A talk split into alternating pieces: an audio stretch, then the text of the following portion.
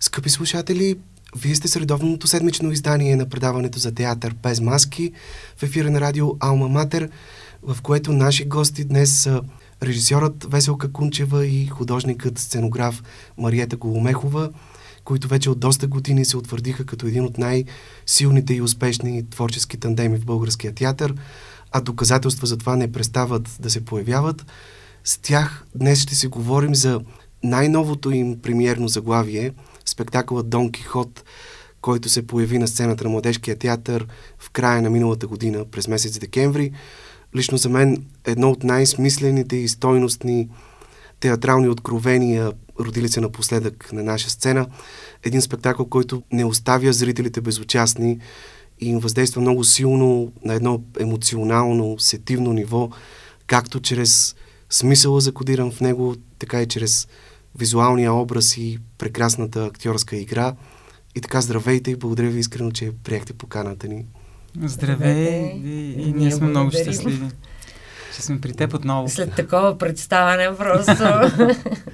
Всъщност, образът на Дон Кихот и основната тема в този странстващ през вековете сюжет, роден от перото на Сервантес през Ренесанса и интерпретиран в последствие в десетки различни творби, стихове, песни, мюзикали, пиеси, филми, картини и какво ли още не. Та, основната тема в този сюжет сякаш е видимо попътна на вашите търсения като тандем през годините. Най-вече за това колко е важно да запазим живи високите духовни критерии в себе си, онези истински ценности, които да противопоставим на бездуховния свят, в който живеем, да превърнем в своя мисия опазването на такива непреходни неща, като морала, честа, достоинството, рицарството, саможертвата. В този смисъл, как се появи идеята точно в този момент от пътя ви да се насочите към историята Дон Кихот и да създадете своя авторска сценична версия по нея? Истината е, че Дон Кихот не сме го обмисляли преди във времето да го правим, но когато Мишо Байков ни покани, той каза, че иска нещо вълнуващо, разбира се, като всеки директор, или може би по-скоро не всеки. Той каза, че иска спектакъл да вълнува. И след така известно колебание, изведнъж изкочи това заглавие, в което и Мишо го прегърна като идея за заглавие. Марията се съгласи, защото в началото се съпротивляваше. И така всички заедно тръгнахме по този доста интересен път и дълъг. Тъй като спектаклите, които вие правите, винаги имат съвременен адрес и се занимават основно с това, което се случва тук и сега. Няма никакво съмнение, че днес, като че ли повече от всякога ни е нужен такъв герой, като рицарят на печалния образ. Как обаче би изглеждал един съвременен Дон Кихот според вас и каква би била неговата участ днес? Ами ние заложихме всъщност това, което... Това бяха едни от първите въпроси, които си задавахме с Марията. Има ли съвременен Дон Кихот? Как изглежда? Кой е той? Виждали ли сме го? Чували ли сме го? И това, което намерихме в интернет, разбира се, в последствие и видеа, които изгледахме на Кристиан Таков, изключително ни вдъхнови този човек. Използвам случая, който не е гледал моралът е доброто филмата, да отиде да го гледа, не е изключително вдъхновяващ. Той беше мой преподавател, докато учих право в Софийския университет. И ето, някакси това доказва, че, примерно, ние не сме имали личен досек. Нали? Аз чета за всички хора, до които се е докоснал този човек, са изключително вдъхновени да вървят наистина по пътя на, на морала, на честа, на достоинството, на доброто. И въпреки, че ние не сме имали лична среща, той ни вдъхнови и ни накара да повярваме, че не всичко е загинало. Няма как да няма Дон Кихот. Винаги има Дон Кихот. Затова и човечеството някакси продължава да поддържа духа си защото има такива хора. И за нас това беше вдъхновение, затова и използвахме негови директно цитати в нашия спектакъл. В същото време, като че ли всеки от нас носи в себе си по един Дон Кихот, или поне някога в отделни моменти от живота си се е чувствал като него, защо обаче постепенно го губим и губейки него, всъщност губим и самите себе си, може би най-истинската, най- съкровенната част от себе си. До такава степен бездуховността и материалното ни обсебват и някак неусетно от хора, вярващи в доброто, от истински романтици, започваме с една ирония, с един скепсис да гледаме на живота и света.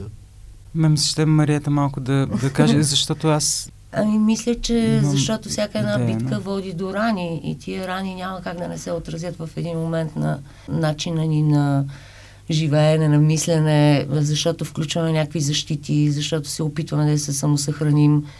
А всъщност моята лична мотивация беше точно такава. Тя беше свързана с кога загубих Дон Кихот в себе си, кога престанах да вярвам, че мога да спечеля една битка или да продължавам да водя тая битка, знаеки и съзнавайки, че не победата е важна, а е важно самото движение и самия устрем да преодолееш това, което застава на пътя ти в духовния ти стремеж.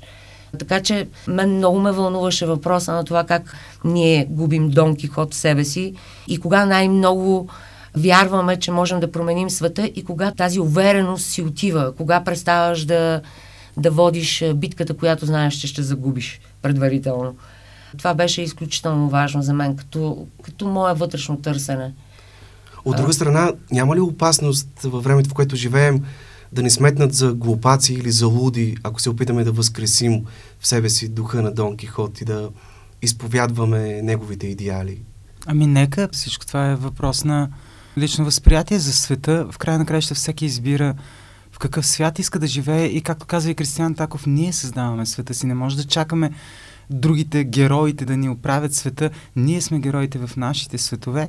И само да спомена, че това, за което говориш, да, всъщност основната тема на спектакъла, да продължаваш да се бориш, въпреки съзнанието, че битката е обречена. Наистина, темата на целия спектакъл е това нещо. Да продължаваш въпреки... Свободата Санчо е на върха на копието, нали, тази крилата Да, реплика на Дон Кихот. борбата. борбата. Като че ли във вашия Дон Кихот можем да открием и реминисценции с образа на Христос. Още повече, че един от най-новите ви проекти, който направихте, беше рок-операта Jesus Christ Superstar. И тук представителите на тази сива, многолюдна тълпа, която виждаме в спектакъла, задават на Дон Кихот въпросите ти ли си този, който чакаме, ти ли си този, който е призван да спаси света. Тоест това пасивно очакване на Месията, който ще дойде и ще ни спаси без наше участие, без ние да направим нещо, за да, за да се спасим сами. Да, точно това е идеята. За Да. това го не е търсена да. такава асоциация. Смисъл, Не, не съм- търсена е Марията. Просто, Е, просто... Просто, си забравила.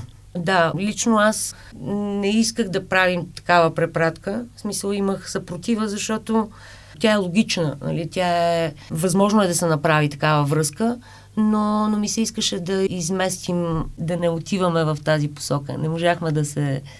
Аз лично смятам, че не, че е грешка, асоциацията е вярна, но въпреки всичко ми се щеше друг път да поемем, за да стигнем до това, до което стигаме като търсения.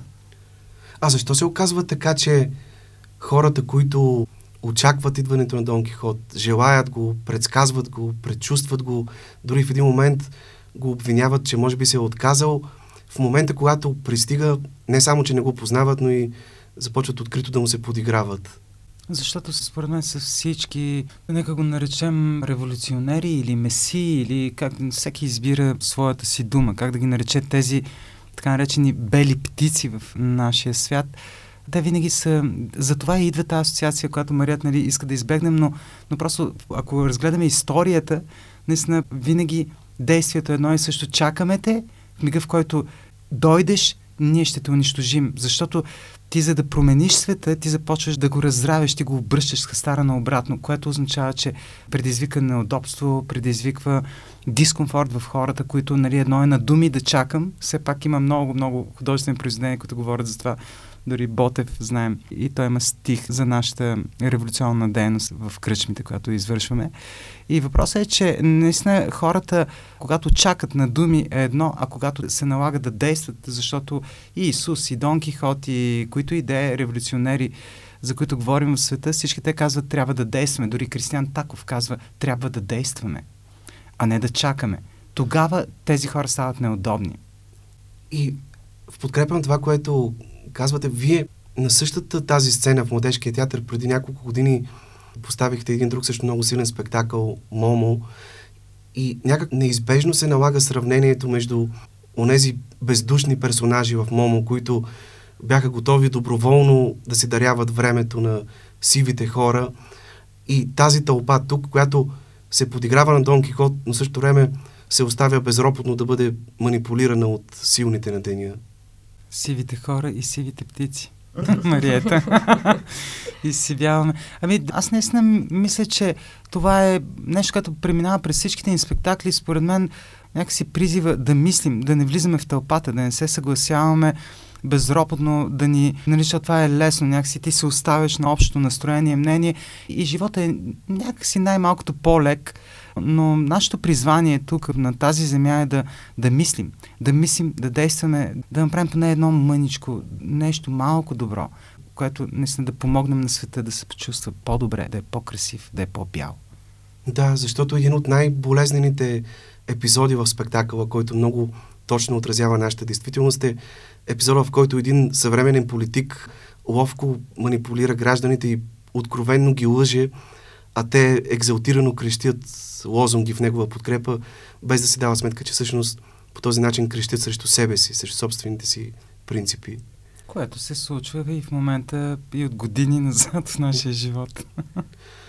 Въобще в спектакъл има едни безпощадни диагнози, които може би в някаква степен го правят и политически, тъй като това са диагнози, които много точно показват а, днешната ни политическа класа. Не случайно още в встъпителния монолог се казва, че справедливостта често пада жертва на изкусната аргументация или че истината е безсилна пред корупцията. Това особеност на времето, в което живеем ли е, или наистина, както се казва в спектакъла, всички времена са били особени? Това е абсолютно цитат от Кристиан Таков и смятам, че е абсолютно прав, че не, това не е специфика на нашето време. Винаги времената са били такива и винаги е имало нужда от това да разсъждаваме, да внимаваме какво ни се говори, да внимаваме в какви клики влизаме, дали въобще трябва да влизаме или да се борим и да създаваме групи. Той също казва, че трябва да се организираме, да се събираме, нали, да не действаме поединично, а, да се зараждаме. Той не говори за революция, за премахване на политически строй. Той говори за събуждане на духа. И това, което е много ваша тема, че всеки човек прави сам изборите си. Т.е. всеки сам избира дали да бъде Дон Кихот или да бъде част от бездушната тълпа, от това стадо, което е готово да тръгне след поредния популист, който иска да го поведе на някъде. Ми тъжно е, да. За съжаление. Добре, нека сега навлезем малко по-дълбоко в територията на Мариета Голомехова и да ви помоля да разкажете как се роди сценографското решение в спектакъла. Тръгнахте ли от самото начало от някаква визуална картина, която се е материализирала в съзнанието ви, ви е посочила основния ключ на визуалния образ в вашия Дон Кихот? Ами, връщайки се сега назад, идеята, целият този свят, който имах усещането, че плуваме в материя, която не осъзнаваме, че сме в една тъмна материя, която е подвижна, която не ни оставя и която може да ни отвее всеки един момент. Избрах като средство вятъра и избрах движението на материята в случая един черен плат, който може да приема различни форми и цветове. И започнахме експериментите в началото на репетициите, просто с много силен пропилер. И оттам нататък вече започнахме да пробваме варианти, кое, как работи най-добре, как може да те погълне една материя, един балон от чернилка, нали, как може да потъне едно тяло в тази материя, задвижена от вятъра. Като вятъра имаше и някакси символично присъстваше и присъства в целия спектакъл тези обеми, които ние не осъзнаваме, че могат да ни погълнат и могат да ни изплюят, когато и както решат, защото обемите ги създаваме ние, тази материя и тези тъмни пространства, в които живеем, са всъщност пространствата на съзнанието. Това е нещо, което самите ние потъваме в собствените си заблуди, собственото си недоверие, собствените си проблеми, егоизъм, неспечелени и по-скоро привидно спечелени битки. И така, в смисъл, търсихме образа на тази поглъщаща материя и средството, което използвахме, мисля, че свърши работа и наистина създава иллюзия за река от каквото решим. Дали ще бъдат в един случай ще бъдат нашите мисли, в другия случай ще бъде нашите представи, нашите изгубени мечти или изгубени иллюзии. Да, всъщност този Това огромен... разработихме като, да, като средство. Този огромен черен плат сякаш символизира битките на Дон Кихот с вятърните мелници, изобщо всички тези приключения и изпитания, през които той преминава и също време е символ на полета, който издига Дон Кихот и Санчо Панса над битовото, над телесното, над да, посредствеността. Така е. Затова избрахме и едно въже като образ на Русинант и като образ на пътя, защото така както е юзди, в следващия момент се превръща в един път, по който те вървят и който те движат и който те искат да задвижат. И всъщност, задвижвайки плътта, те променят и материята. Движейки това огромно въже и мятайки го като юзди, те променят материята. И всъщност, за мен беше изключително удоволствие да виждам как тези образи са по-ярки от това, което аз съм си представила, защото актьорите успяха да съживят тази материя и да осмислят целият този символ и да намерят начина по който да излезе и емоционално това, което ние чувстваме и мислим и те. Да, заедно с нас. въжето, което се превръща в неговия русинант, черпакът, да. който е неговото копие, ризницата му, изградена от лъжици, канчета и купи за супа. Едни такива пестеливи атрибути, които обаче са заредени с невероятно въображение. Ами, благодарим. И са от света на консуматорството, което е да. е нашия свет. Да. Много интересни са и тези така наречени чумни маски, които виждаме като едни птици на мрака, ако може така да ги наречем, надянали и страховити маски, клюнове. Какво символизират те? Ами в началото тръгнахме от образа на маската, която се е слагала по време на чума, но всъщност по-скоро ми се искаше да приличат на мъртви птици, на птици, които са загубили духа си, на същества, които някога са можели да летят, но сега е останал само клюна от тях. И всъщност тази маска, от която тръгнахме, тази чумна маска, се превърна по-скоро в образ на мъртвия дух, на онова, което няма как да бъде съживено, ако се крием зад привидни идеали, идеали, които отдавна не вярваме в тях и някакси образа на мъртвите птици стана много основен и водещ действието и чисто и сюжетно също Тоест, проработва... Или същества, които са загубили порева си за полет. Някакси... Да, да, да. По-скоро това търси. Останала само обвивката Да. А от какво се ръководихте при изработването на костюмите? Търсили ли сте едно завръщане към епохата на Ренесанса или по-скоро сте се стремили беше... те да бъдат адекватни на модерната визия на времето? Изключително беше интересно да се търси баланса между двете неща, защото първите скици, които направих, Веси каза, че са прекалено в епоха. После почнахме да търсим други варианти, да добавям само елементи от епохата но беше изключително интересно и забавно и за мен и за ателиетата да намерим този баланс. Много съм благодарна на всички, които работиха и в шивашкото ателие, и в дърводелско ателие, железарско ателие. Прекрасен екип, прекрасни ателиета, сценична група. Въобще, търсенето на костюма, тук е място да спомена и моята асистентка Пепа Николова, която страшно много ми помогна и беше абсолютен съюзник и мога да кажа, че по отношение на костюмите ми беше много лесно, защото имах до себе си човек, на който мога да вярвам и мога да оставя да, да подам идея и тя да я доразвие и да я проведе в ателието, така че аз бях много улеснена по отношение на костюмите и ми беше страшно интересно да търсим и Веси само да казва това става, това не става. То това е режисьор. Да, да.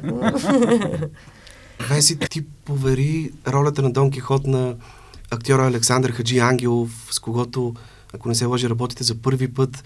Кое те провокира да спреш избора си именно на него, той да бъде вашия рицар в този спектакъл?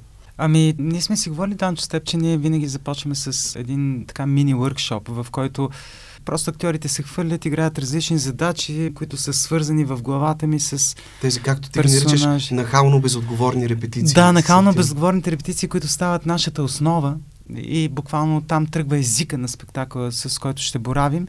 И наистина няма да забравя Хаджи, така му казваме съкратено, когато той направи задачата му беше, т.е. всички момчета минаха, задачата беше кастинг, жените правят кастинг за Дон Кихот и те буквално се гавраха с тях какви не глупости ги караха да правят и го накараха, понеже той не можеше да докаже, че е Дон Кихот и те му казваха, хайде направи Росинант и наистина този актьор в очите му аз виждах, че той вярва, той вярва, че е Росинант, което пък означаваше, че той вярва, че е Дон Кихот. В смисъл имаше такава мощ, даже наистина това е образ, който няма да забравя никога.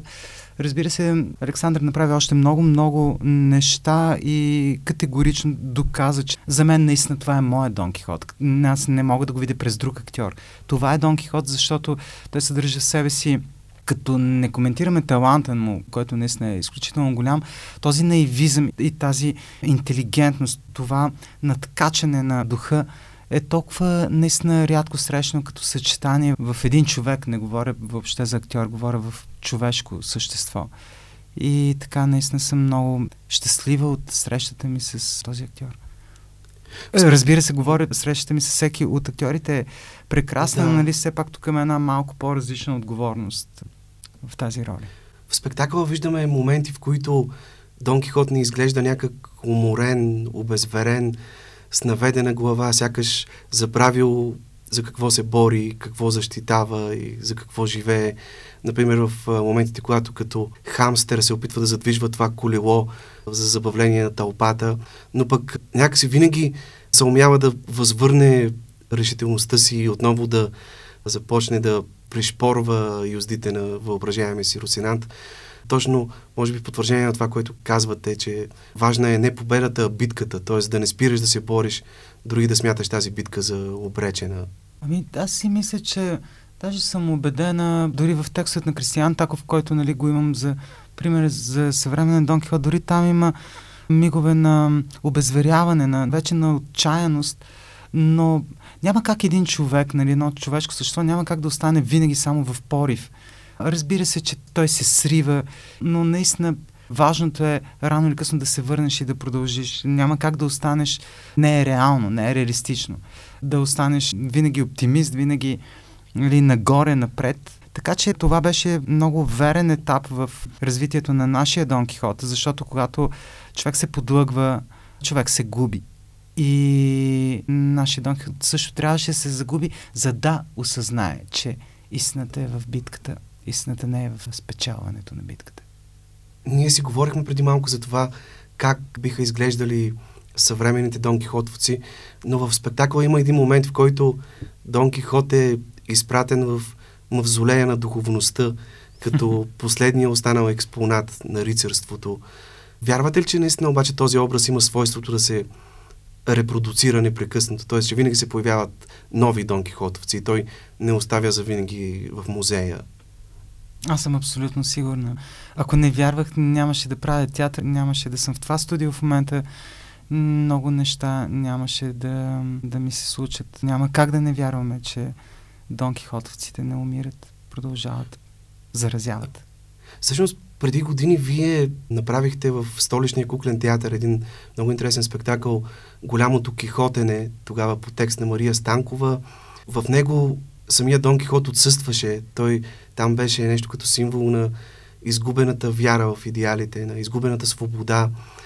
Имаше една огромна разплута кукла на Дулсинея с почти разкапващи се телеса и една доста по-миниатюрна кукла на Санчо Панса, които сякаш очаквайки завръщането на Дон Кихот, се отдаваха на едни свои първични страсти и инстинкти, доста далеч от темата за духовното. Какъв път всъщност извървяхте от онзи спектакъл тогава до днешния Дон Кихот в Младежкия театър? Доста дълъг път е, да. Сега, Много се труден въпрос. Не, не. Аз не бих могла да кажа какъв път сме извървели, да.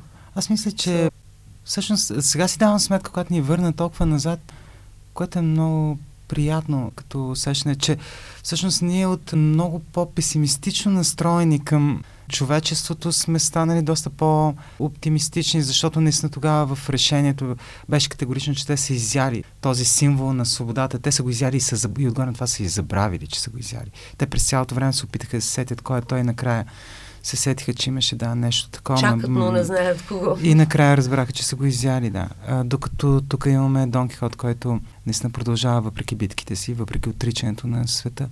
Така че тая ретроспекция, която ме накара да си направя или направим, ме кара да се чувствам добре. А защо тук в спектакъла сякаш липсва персонализиран образа на Дулсинея? По-скоро като че ли всички жени актриси изграждат нещо като събирателен образ на Дулсинея. Първо, защото темата не беше любовта. Няма как всички знаем, че това е един роман, който закача много теми, не е само темата за свободата и духовността. Той така се докосва до много теми и ако тръгнем в много теми, е риска да се загубим и да не кажем нищо в желанието си да кажем много е огромен и аз режисьорски и драматургично погледнато реших, че предпочитам да заложа на образа на жената като цяло, жената, която винаги прочиства света, която е готова да се, нали, някакси да отдаде всичко от себе си, за да може да се пречистят нещата, да, да стане има един много интересен момент, спектакъл, в който всички жени под формата на танц се опитват да изперат мърсотията от света. Да.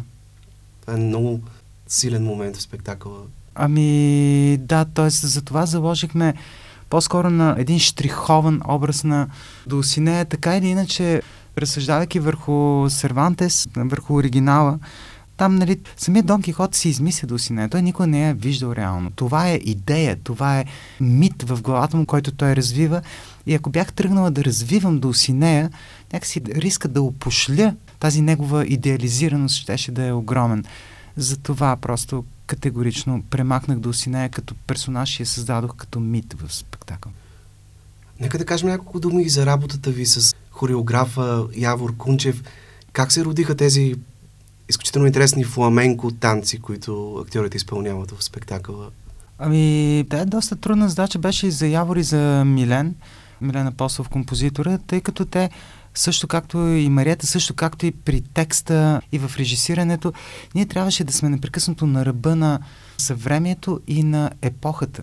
И всъщност в тези фламенко танци, в всичките му танци има и съвремие, има и категорично нали, фламенко. Фламенкото, примерно, първоначалното е заложено, защото нали, това е знака за тези хора. Нали? Веднага става Испания, фламенко. Оттам нататък обаче ако погледнеш и в музиката, и в танците, нали, ако се замислиш, там вече фламенкото започва да потъва и започва да излиза темата на Дон Кихот, която вече е лична тема. Тя, е, нали, тя не се припознава, тя е вече негов знак. Същото въжи и за танца.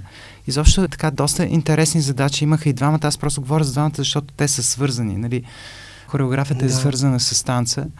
Мисля, че много се забавлявахме всички и, и Явор и Милен направиха прекрасни неща. Всъщност, като говорим за музиката, това е един от малкото ви спектакли, в който не работите с Христо Намлиев, който през годините също се превърна в неизменна част от вашия екип.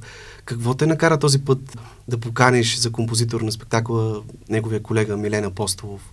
Ами, с Милен не работим за първи път. С Милен направихме и полета на критицата в столичен куклен театър с Поли Христова. Имахме един въркшоп, поетите на Стара Загора в Стара Загора Тоест, това ни е трета работа.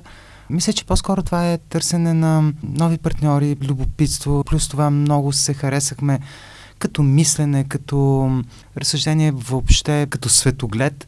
И категорично мислим да продължим работата си с Милен. Както се надяваме и той да има желанието да продължи с нас. А ще направите ли спектакъл по поетите на Стара Загора? Не, поетите на Стара Загора бяха пет режисьора, с пет сценографа, с 40 и колко актьора. Не си спомням, това е абсолютно нали, невъзможно практически да се случи, защото е... Тогава бяхме взели сцени допълнително и Стара Загора така доста обемно нещо и целта въобще нали, на въркшопа в Стара Загора е просто да се предава този начин на работа, който имаме и да се експериментира, нали, да се търсят нови форми, нови идеи, нови смислови въртележки, които да задвижват образи и така нататък. Тоест няма как да бъде възстановено.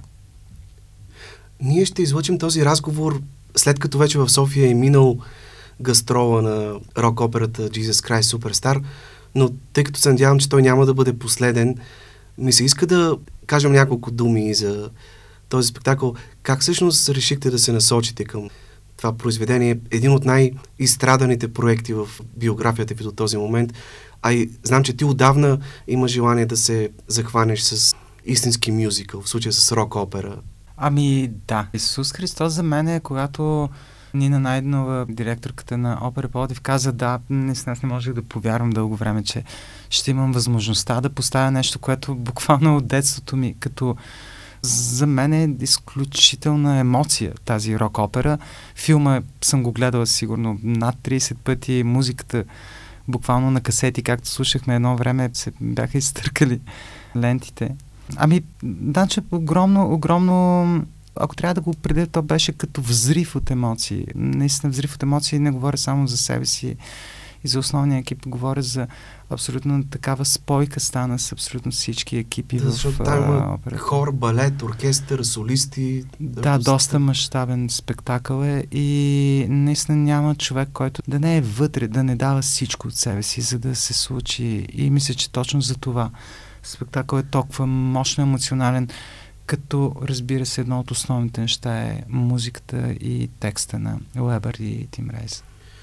Аз знам, че ти обръщаш особено внимание на сънищата, опитваш се да ги тълкуваш и нерядко ги вплиташ в твоите спектакли. Вярно ли, е, че в случая си сънувала цели сцени, свързани с Jesus Christ Superstar? Има две сцени, които вкарах от сънищата си, да. Между другото, в последствие, след като ги вкарах, т.е. когато на 13 март ни затвориха, нали, влязохме в COVID. 2020 година. 2020, точно тогава трябваше да е нашата премиера, беше изключителен шамар за всеки от нас. Просто никой не вярваше, че... Нали, все пак никой не ни се е случило, че такова нещо може да се случи.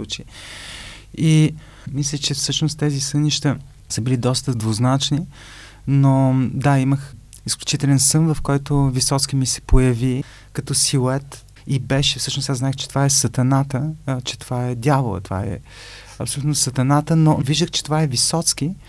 И той ми казва, аз опитвах да избягам от него в мига, в който се обърнах и мислех, че тъкмо ще избягам и разбрах, че никога няма да стане. Той ми каза, предупреждавам те и просто ме пусна да продължа.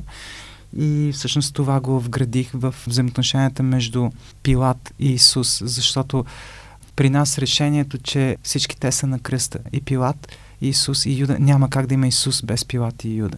Няма как да има Юда без Исус и Пилат. Няма как да има Пилат без Исус и Юда.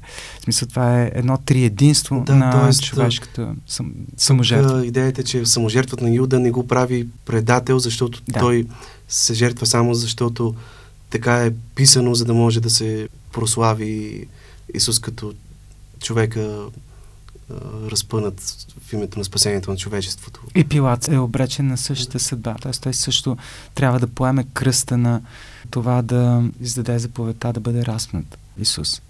Продължава ли да бъде толкова малка крачката от Осанна до разпни го в времето, в което живеем? Винаги е била малка. Даже според мен в така разрастването на социални медии, това бързо количество информация, която ни атакува, мисля, че вече не става въпрос за крачки, става въпрос за милиметри между Осана и Расмиго. Ние си спомняме прекрасната глава Великият инквизитор в братя mm. Карамазови, където се разказва как Исус по време на средновековието се връща отново на земята. Какво би се случило, ако той отново се появи в нашия свят днес? Дали ще го познаем, дали ще му повярваме, дали това ще ни помогне да се променим по някакъв начин, да се спасим? Надявам се, Данчо. Не мога да отговоря еднозначно. Нали, от една страна мисля, че не, но се надявам да греша. Ние си говорихме преди началото на предаването за това колко трудно ви е било да намерите актьор, певец, който да изиграе образа на Исус. В крайна сметка Николай Воденичаров Никеца влиза в тази роля. Да кажем няколко думи за него, за впечатленията ви от работата с него до този момент. Ами, за мен това е наистина изключителна среща, която имахме с Никеца. Той е наистина и актьор, и певец, и танцор, ако трябва да кажем. Наистина съчетава в себе си толкова много таланти и с такава лекота някакси и общува на сцена и в живота и ражда музики. Изобщо наистина много, много всестранно талантливо същество, което много обичам. И съм щастлива, че съдбата ни срещна с него, защото наистина буквално за милиметър се срещнахме. Можеше, можеше тази среща да не се състои. И накрая Мариета ще помоля да разкаже колко трудно беше в един такъв мащабен спектакъл да се измисли визуалния образ, визуалното решение и на какво акцентирате в него? Ами, беше огромно предизвикателство и аз изпитвах огромно удоволствие от това, че ще има въздух, ще има пространство за действие. Не помня как точно се роди идеята, така визуално, и как точно е станало. То стана Разрушен свят, постапокалипсис оттам тръгна. Да, с, тръгнахме от постапокалиптична картина, като трябваше да олицетворява изоставано метро, изоставана метростанция или изоставен мол, си представихме и едни хора, които са намерили убежище в тази полуразрушена сграда. Всъщност, не това толкова ме вълнуваше. Вълнуваше ме, понеже те са три парзалки огромни, вълнуваше ме изкачването изпускането надолу и нагоре, движението на невъзможността за преодоляване на това да се качиш на високо, да стигнеш до високата точка и стигайки там какво преживяваш и какво се случва, когато стигнеш тая висока точка. В смисъл имаше много предизвикателства. Много интересно ми беше, защото не знаехме, че принципа в операта това не изуми. Беше шокиращо. Това, че те работят, примерно отделно работи балета, отделно работи хора, отделно работят солистите. Това за нас беше абсурдно. Не можехме да си представим как ще родим нещо стойностно и нещо, което може да, да се защити и да израсне, ако тези хора не работят заедно. Но наистина хората са страшно много и трябваше да се разпредели работата и да се намести пъзъла в един момент. Напрежението е много голямо, но и удоволствието след това от труда е също голямо, защото виждаш, че предизвикателствата не спират, трудно е, но въпреки всичко интересно. И друг начин на работа, различен от този в театъра. Доста различен. И доста интересен. И доста интересен, да, и нов за нас. За вас Кое ще бъде следващото предизвикателство тук нататък? Кой е следващия проект, по който ще работите? Следващия проект е Метаморфозите по Кавка в Благоевградския драматичен театър. И... Тази година мисля, че има кръгла годишни на Кавка. Да, да. Но, но е случайно, не сме го обмисли да, да. да съвпада с годишната. Иначе имам така, в момента се замисля вече доста голям проект по музиката на Пив, Невидимо дете, да направим наш спектакъл в опера Плодив с куклени актьори, с хор, балет, оркестър, да, солисти. Да, вие участвате в един концерт преди време. Ами ние създадохме workshop, workshop отново в Стара Загора, да, Актон има, беше организатор, нали, инициатор на този workshop и се получи наистина така доста мощно емоционално преживяване и когато предложих на ние най-днова да го развием вече един цялостен спектакъл, тя се съгласи, за което съм и много благодарна, защото много се вълнуваме от този проект. Аз ви благодаря искрено за този разговор.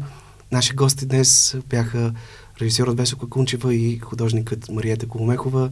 На добър час във всичко, което ви предстои от тук нататък. Благодарим. Благодарим ти, Данчо.